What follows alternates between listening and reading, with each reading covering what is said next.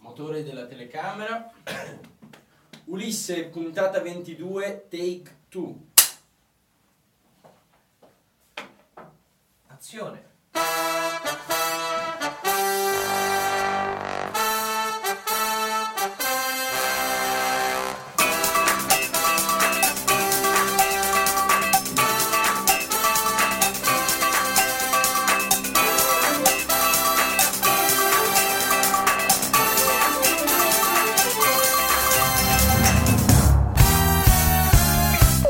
Eccoci di nuovo in studio per una frizzantissima puntata di Andiamo a teatro. Un ciaone da Tommy. Un ciao da Mona Lisa. E un ciaone da Marcone. Dici Marcone, qual è il titolo della puntata di oggi? Il titolo della puntata di oggi è I viaggi di Ulisse. Grande Marcone, sì, parleremo dell'autore, questo sconosciuto, della trama dello spettacolo e delle curiosità. Avremo un ospite che è veramente un amico e poi Beh, e poi parleremo di come il Fantateatro mette in scena questa grande epopea. E poi l'ultimo, per ultimo, i consigli di Fantateatro. Proprio no? così, sì. Ma qual è la frase della settimana? Vai, dicela tu. La dico Mona Lisa. io? Beh, ovviamente la frase della settimana è tratta dal proemio dell'Odissea. Narra mio musa dell'eroe multiforme, che tanto vagò dopo che distrusse la rocca sacra di Troia. Di molti uomini vide le città e conobbe i pensieri, molti dolori patì sul mare nell'animo suo, per riacquistare a sé la vita e il ritorno ai compagni. Un inedito, cioè un inizio che non aveva mai sentito. Un inizio che conosciamo tutti a memoria, l'abbiamo Veramente? studiato tutti a Sì, scuola. sì, sì, io, io- io no. Adattamento adattato e diretto da Alessandra Bertuzzi, scene di Federico Zuntini e costumi dell'atelier di Fantateatro. Proprio così. L'Odissea è uno dei, grandi, dei due grandi poemi epici greci attribuiti all'opera del poeta Omero. Narra delle vicende riguardanti l'eroe Ulisse, Odisseo, dopo la fine della guerra di Troia narrata nell'Iliade. Assieme a quest'ultima rappresenta uno dei testi fondamentali della cultura classica occidentale. È vero, ma parliamo dell'autore, Marcone. Questo sconosciuto. Bravo. È finalmente, puoi dirlo, ma non so perché non l'hai detto, questo sconosciuto. Le origini di Omero sono incerte. Forse discendente di Orfeo, il poeta che riuscì a chetare Cerbero col suo canto. Forse figlio della ninfa Creteide, forse mercante e poi, disgraziatamente divenuto cieco, poeta per necessità, girando eh, le città della Grecia. È incerto anche il periodo, pensa, il periodo in cui Omero si è vissuto, si spazia dall'undicesimo secolo a.C. all'ottavo secolo a.C., quasi quanto mezzo, quanto mezzo millennio. Quindi, eh, sette città eh, si contendevano la sua nascita: Smirne, Chio, Colofone, Itaca, Snapatorchi, Fratatocchi e Patatani. Beh, pa- anche Patatacchi e anche Atene. Un saluto a Batacchi, il nostro amico Batacchi. E Chio aveva un culto speciale per Omero. È Fu vero. fondata Chi? Chio. Chi? Chio. Ah, scusa. Chio. Non Clio, quella è un'altra cosa. E fu eh, fondata una scuola di rapsodi noti come Omeridi, discendenti di Omero, che erano cantori ufficiali dei poemi omerici, e, omerici scusa, e vantavano la discendenza diretta del poeta, i rapsodi. Tu sei un rapsodo di fantateatro In blu, praticamente. in blu. È vero. Un Rhapsody in blu. Nell'antichità si prese ad attribuire a Omero un gran numero di composizioni di autori ignoti. La filologia alessandrina ha permesso però di identificare come omeriche solo l'Iliade e l'Odissea. Occorre poi considerare che i due massimi poemi che gli sono attribuiti attengono a piene mani dalla tradizione orale, che circolava autonomamente ed era attraverso gli Aedi e i Rapsodi appunto di dominio pubblico e parte fondamentale dell'immaginario del popolo greco. Se anche i poemi omerici vengono traudiz- da una tradizione orale, per il passaggio alla forma scritta fu certamente necessaria la presenza di uno o forse più autori, forse sarebbe meglio dire redattori, capaci di adattarla.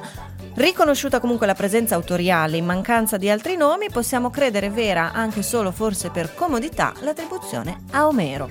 Non si sa. È vero, Non si sa. Non si Forse, forse. Questione forse. omerica, famosissima. La, Esatto. la- la- la- la famosa questione omerica, ma la trama dello spettacolo. Di che cosa parla il nostro spettacolo? Di cosa parla? Beh, l'Odissea è un poema epico e questo ve l'abbiamo detto, ma non vi abbiamo detto che è diviso in 24 libri che, na- che narrano il ritorno a Itaca di un certo Ulisse. Ulisse. questo sconosciuto. L'ultimo poveretto a tornare in patria tra gli eroi greci che hanno partecipato alla guerra di Troia. Ecco, la guerra di Troia invece è, È nell'Iliade. È nell'Iliade, che, È che prima, È un è altro prima. fumetto.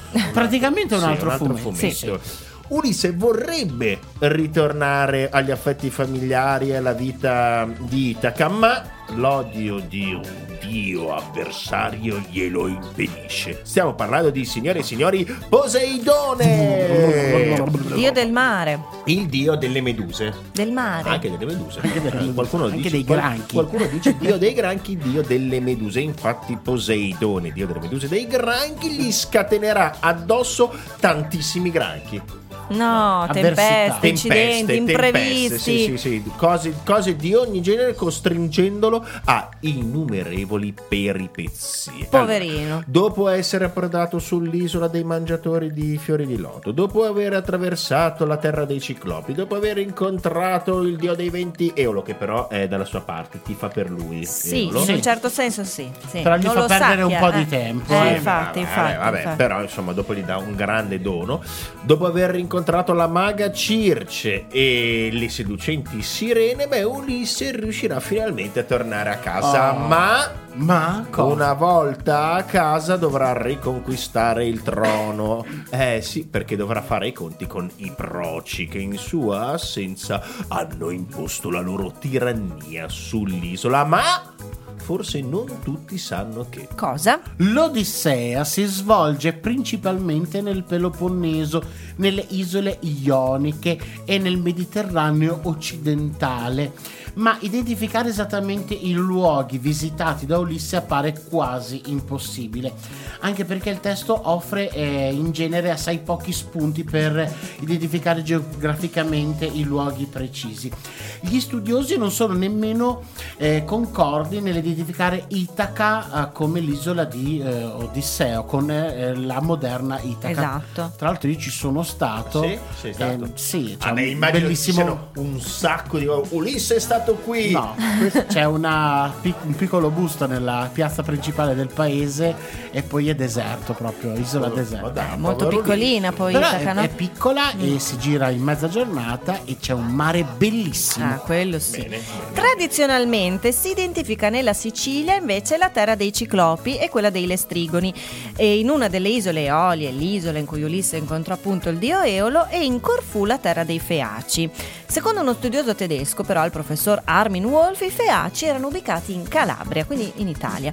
Successivamente sono stati proposti molti altri luoghi, la maggior parte di questi situati sempre nell'area mediterranea, ma alcuni studiosi sono arrivati a ipotizzare che Ulisse abbia raggiunto l'Oceano Atlantico, oltre ai confini rappresentati dalle cosiddette colonne d'Ercole, ovvero lo stretto di Gibilterra. Ma forse non tutti sanno che, o no? Ulisse, originario di Itaca, è uno degli eroi anche descritti e narrati da Omero nell'Iliade. Eh sì, come c'è già nell'Iliade. C'è già nell'Iliade. C'è già nell'Iliade. Però al contrario di Achille, che è un personaggio che è il personaggio principale dell'Iliade, che agisce secondo istinti primordiali. Sì. E abbiamo- mi, mi dicono dalla regia che abbiamo una, una diapositiva, ce Fa- l'abbiamo? fa- fa- Esatto, L'ira di Achille.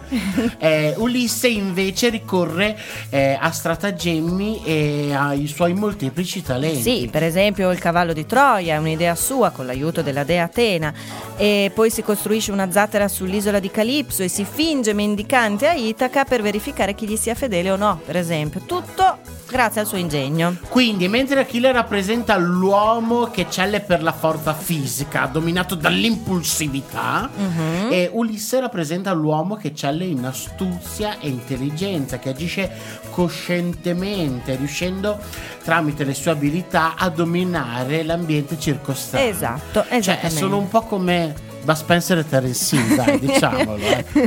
Il forzuto E intelligente, infatti, e eccoli là. infatti ce li abbiamo qua.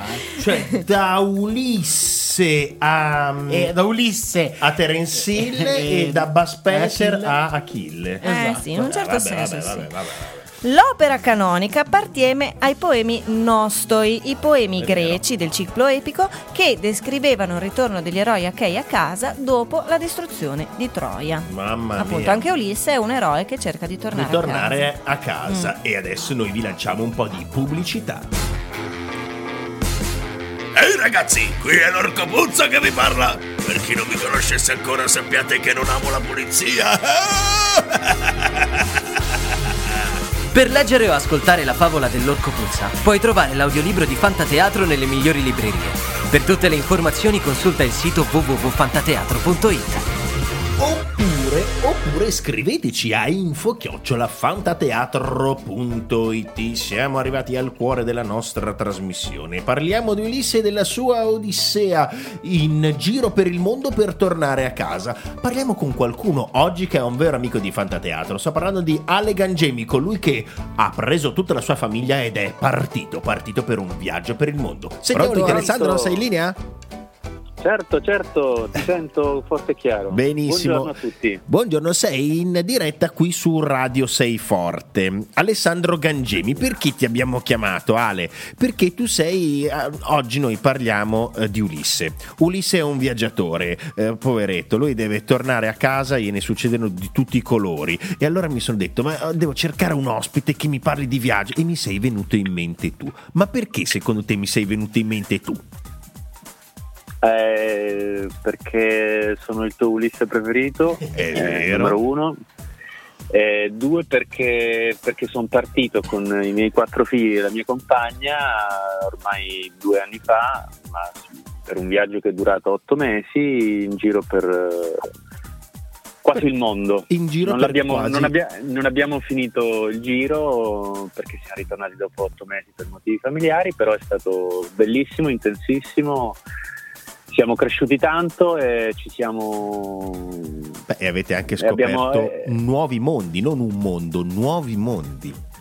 Nuovi mondi, ognuno si è innamorato della, della propria fetta di mondo che sentiva più sua. Eh, certo, e- perché ehm, spieghiamo ai nostri radioascoltatori, io, io, Alessandro e Caterina, la sua compagna, eh, ci conosciamo ehm, durante, un- ci siamo conosciuti durante uno spettacolo di Fantateatro, loro ci venivano a vedere e ci siamo trovati simpatici, ci siamo piaciuti e siamo diventati amici, o no Ale?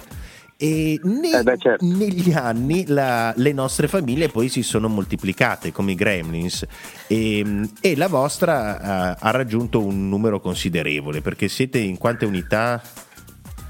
Totali sei. Sei unità, sei persone splendide perché io li conosco tutti e sei e sono eh, due bimbe e due bimbi magnifici, ognuno con, con i- i- le sue particolarità, con un- dei caratteri uno differenti dagli altri, veramente ehm, quattro bimbi magnifici, con due bimbi magnifici, un giorno questi fa- questa famiglia di sei individui, di sei menti illuminate mi dicono eh no ti dobbiamo salutare perché abbiamo deciso di fare il giro del mondo.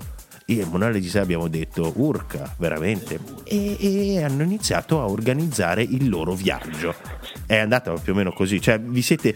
Cos'è stata l'idea che vi ha spinto a te, Caterina, a dire: Sai che c'è? Dai, dai, proviamoci. Cos'è, cos'è stata quell'idea? Quel- quel- quell'idea che vi ha, vi ha- vi ha spinto a, a partire, ma veramente a decidere di partire? E, mm, Ulisse tornava dalla guerra, noi sì, metaforicamente avevamo comunque un- una vita abbastanza ba- battagliera perché comunque con quattro bambini eh, ed una vita lavorativa abbastanza intensa alla, alla scoperta della, della quarta gravidanza siamo- ci siamo guardati negli occhi e ci siamo detti che non potevamo più fare quello che stavamo facendo. Ma infatti Eh, questa è una, è una cosa che succede spesso a tutti, è quando sei incinta del quarto figlio pensi di partire per fare il giro del mondo, cioè è la prima cosa che ti viene in mente, dici ah ma aspettiamo un altro bimbo, che bello, beh partiamo per fare il giro del mondo. È, su- è successo Sì, così. sì, sì. Vabbè, dei De- devi, ma- devi rispondere, devi rispondere in modo ancora più forte, no? Devi dire, Certo, vabbè, allora... certo, certo, ma infatti è così che si fa. Senti Ale, C'è noi chi risponde adattandosi e chi risponde in maniera così stravagante, bizzarra, Ah, certo, mm, certo. Temeraria, non so come definirla, con lo, stesso, con lo stesso nucleo familiare, cioè con la, con la stessa banda, in quale epoca eh, del nostro universo ti, pia- ti sarebbe piaciuto partire, oltre alla nostra? Ma penso, considerando quella, mh, le caratteristiche di ciascuno, il- la curiosità eh, dei più, eh, penso ai tempi di Willy Fogg, quindi fine 800, il periodo delle scoperte, dei dirigibili, dei treni che iniziavano ad andare dappertutto per Dura il però, mondo. eh. Che bello, eh, infatti... dove comunque ancora c'era un mondo intatto e, e poco interconnesso e dove la sorpresa era veramente la sorpresa. Ah sì, è vero, infatti che- anche il nostro spettacolo di- del Giro del Mondo in 80 giorni eh, dà, un po questo, dà un po' questo sapore e, e ti dico la verità, io Beh. quando l'ho fatto, che l'ho fatto di recente, mi siete venuti in mente voi, cioè mi siete venuti in mente voi in viaggio a prendere il treno, a prendere la mongolfiera e quindi ti chiedo qual è il tuo mezzo di trasporto preferito quando viaggi? Dunque, innanzitutto devo dire che il, il vostro spettacolo non me lo ricordo perché l'ho visto soltanto quattro volte. Eh, poi il treno, il treno tutta la vita, penso. Sì, il Sono, treno... sono un animale da treno perché il treno ti permette di, di guardare il mondo circostante ad una velocità eh, umana e Sì. quindi io amo, amo tutti i treni, i treni per Toser, la Transiberiana, la Transmongolica, il Mumbai. Marcone è molto contento, eh. Marcone che di fianco a me è molto contento perché approva, approva Sì, assolutamente. sì, sì. A me piace molto anche l'aereo dall'ultimo viaggio che ho fatto perché ho preso un aereo per la prima volta nella mia vita eh, a 16 posti, quindi che volava a bassa Ah. quota e riesce a vedere tutto. Certo, era un, aereo molto piccolo, quindi non è che avevi grande ehm, agilità di movimento. E devo dire che mi è piaciuto molto, però dal momento in cui sono sceso, ecco, mi è piaciuto molto. Quando sono salito c'era un po' di, di paranoia. Sì, perché trema un po', diciamo, un aereo 16 Sì, trema un po', era un po', era un po' così, un po'... In, in- in questo periodo eh, di fantateatro ci piace molto parlare di viaggi, eh, però una cosa che come famiglia di fantateatro eh, per noi c'è un- una cosa molto importante quando pensiamo eh, a viaggiare, quando parliamo dei nostri spettacoli e- ed è mangiare. Qual è il posto Mm. dove hai mangiato meglio o peggio nel tuo viaggio? Guarda, innanzitutto bisogna dire una cosa, che noi siamo tutti quanti vegani. Ecco, Quindi, che non è una... aspetta, ecco. scusa, quindi voi incinta del quarto figlio, vegani, che è un'aggravante questa, e decidete di fare il giro del mondo. Beh, incredibile, vai, Sì. vai. Quindi dove avete Eh, mangiato meglio o peggio? Quindi diciamo che siamo, siamo passati, siamo rimasti un mese nel posto che è il paradiso dei vegani, ma non solo, perché comunque è un posto dove la cucina in generale è molto curata e la qualità del cibo è veramente eccellente, che è la Thailandia. Ah, bello. dove puoi fare qualsiasi cosa, cioè da mangiare solo pesce al eh, solo frutta, è tutto di una qualità veramente eccellente. E poi secondo me in India si potrebbe mangiare benissimo, ma si mangia malissimo perché è veramente un posto pieno di eccessi. Ehm, penso, penso che gli Stati Uniti siano il posto peggiore. Dove mangiare? Ah, Marcone dice sì, Marcone Forse dice sì. sì. Senti invece il posto che ti ha sorpreso di più. Il posto che mi ha sorpreso di più è Il l'India. posto, anzi, il posto che ti ha sorpreso di più è il posto dove andresti a vivere, che non so se sono la stessa, la stessa cosa. Eh, dunque, c'è da distinguere. Allora, il posto più sorprendente per, per me, che sono chiaramente occidentale e, e anche un po' calabrese, eh, è l'India. Ma ci andresti L'India a vivere? posto. Sì, sì, Beh, beh, per alcuni aspetti sì. Nel senso che io penso che ci siano dei posti eletti dove ogni singola persona mh, può in- decidere di, di- di poter vivere. Cioè, non, è, non è che c'è un posto bello in assoluto dove tutti vogliono andare a vivere, ci sono una serie di posti che per ciascun individuo sono dei posti Certo, ideali per certo. vivere. Infatti lo- eh, stai Eh, rispondendo per te. Immagino che gli altri componenti della tua famiglia, eh, a a qualcuno è piaciuto un altro posto, a qualcuno... eh, Ah, cioè tipo Vinicio sì. av- avrà risposto un'altra, un altro posto. Sì, Vinicio andrebbe bene in Legolandia, dove può costruire qualsiasi cosa. Ecco, io Marcone ci sta voglia. facendo le facce buffe. Ecco, dobbiamo tagliare. No, no, Sono però io... contento che Marcone è d'accordissimo con me in qualsiasi cosa io dica. Senti, Eh. io devo sapere le cinque cose che non possono mancare nello zaino di un viaggiatore, Ale. Eh, allora, dunque, innanzitutto il solito tipico coltellino svizzero o comunque multiuso. Certo. Eh, qualsiasi cosa che possa essere adatta per, eh, per ascoltare musica, canticchiare, Ehm, sì, diciamo questo è l'elemento più moderno che contemporaneo che Però la musica ci deve essere nel viaggio, sono d'accordo con te. Certo, sì. certo. Poi ci vuole un piccolo quaderno per scrivere e disegnare, appunto perché se ami, se ami il treno. Ah, guarda, mi trovi di- d'accordissimo. Io anche mentre adesso, mentre sto parlando con te, sto scarabocchiando. Io non, non posso vivere senza scarabocchiare. E poi faccio dei discorsi un po' da nonno, nel senso pratici, nei posti vicino all'equatore o comunque dove piove parecchio, la ciabatta ti salva sempre. No, Eh, ma fa- la finiamo così, questi- cioè eh, la finiamo la, con la, la ciaba- ciabatta. la- la ciabatta e la maglia pesante se vai in È vero, è bellissimo. vero. Senti, nonno, Ale- sono diventato un no, nonno. No, no, nel- nel- nel- alla fine dell'intervista sei diventato un nonno. Ale, Ah, senti, aspetta, no, me ne manca una, ne manca una, il foulard. Il foulard perché il foulard è multiuso, lo puoi usare per, eh, per giusto. tendere, per, può E per essere la gola, è come se- coltellino. Se, pre- Sì, sì, se qualche- prendi freddo. Senti Ale, ma se qualcuno volesse sapere di più del vostro viaggio? Cioè c'è un posto dove possiamo vedere delle Eh, foto, dei, dei luoghi... Eh, dunque c'è il blog eh, che adesso è in una fase di stanca, però comunque ci sono tutte le nostre avventure di quel periodo che seinviaggio.wordpress.com. Oh yeah, ti do un grosso Se non grosso bacione Ale, grazie, saluta tutta la tua Un magnifica bacio a voi famiglia. tutti, uno particolare a Marcone che è stato, mi ha ascoltato con pazienza. Ciao Alessandro un Gaggemi, ciao! Ciao ciao ciao ciao!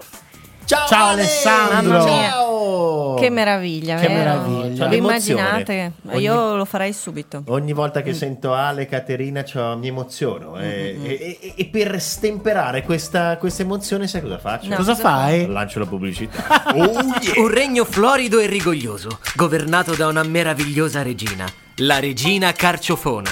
Una sciocca e inutile guerra a suon di frutta e verdura.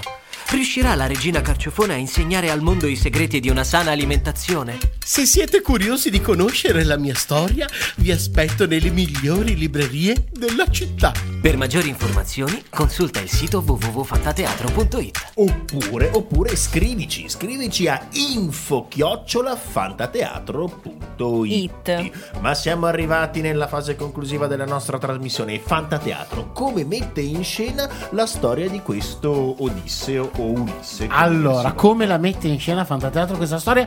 Non vi possiamo dire moltissimo, però vi diciamo soltanto una cosa: proiezioni su grande schermo. Sì, è vero, ci sono delle grandi proiezioni, ma, ma per esempio ci sono. eh, la storia ha molti effetti speciali, come, come Certo. vengono messi in scena. Per esempio, il ciclope. Ciclope, ci sarà un ciclope in teatro Sì. eh, 1 a 1, in scala 1 a 1, proprio in grandezza naturale. Sì, è vero, è vero. Eh, cioè, soltanto parti del ciclope uno a uno. Per esempio, la Soltanto- testa e l'occhio sono giganteschi. Il resto del corpo, Eh, beh, eh, No, no, vabbè, è, è grazie ai pupazzi del nostro meraviglioso scenografo Federico Zontini. A cui mandiamo un bacione, come Grande sempre. Fede, grande che Fede. costruisce questi pupazzi anche con degli ingranaggi dentro, si Eh, muovono. lo so bene perché eh, le devo mettere in testa io quegli ingranaggi. Ah, e, lo reggi, e lo reggi con la tua testa. Tra l'altro, il ciclope parla come l'orco puzza. Secondo me sono imparentati. Sì. Sicuramente. È l'antenato. È un antenato. L'antenato dell'orco puzza e poi Scilleccariddi Eh, Scilleccariddi infatti, sono curioso. ci sono anche questi due mostri e Scilleccariddi io vengo mangiato da Cariddi Sì, ci sono no, scene un po' pulp, eh, Eh, perché ehm, videoproiezioni, ma da- dal- dalle, dalle videoproiezioni escono anche 3D e se mangiano Marcone. Eh, sì. esatto questo ve lo Grandi. possiamo dire Marcone. venite a vedere come mi mangiano Grandi trovate Barche, scenografiche. combattimenti, ma vediamo che cosa ci consiglia Fantateatro. Fantateatro consiglia Odissea, sottotitol- sottotitolato Le avventure di Ulisse. L'abbiamo visto per voi. Sì, È è- vecchiotto, ma vale la pena. Infatti è uno sceneggiato televisivo a puntate coprodotto e trasmesso dalla RAI nel 1968 68. ed è basato ovviamente sul poema di Omero. Gli attori protagonisti furono Beckham Femio nel ruolo di Ulisse e Irene Papas nel ruolo di Penelope. Diretto da Franco Rossi con Piero Schivazappa e Mario Bava, l'Odissea di Omero fu tradotta dal greco da Rosa Calzecchi Onesti, quella del dizionario. Certo. Le scene furono girate principalmente negli studi cinematografici a Roma, quelli di Dino De Laurentiis, mentre le riprese in esterna si svolsero in Jugoslavia.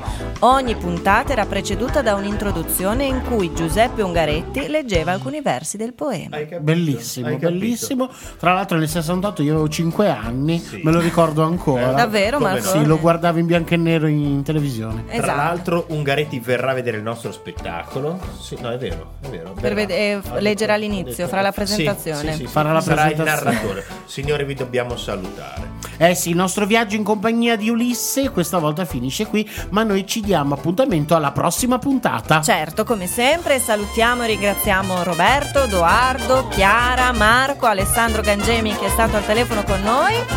Ma noi ci rivediamo a teatro. Ciao! Ciao!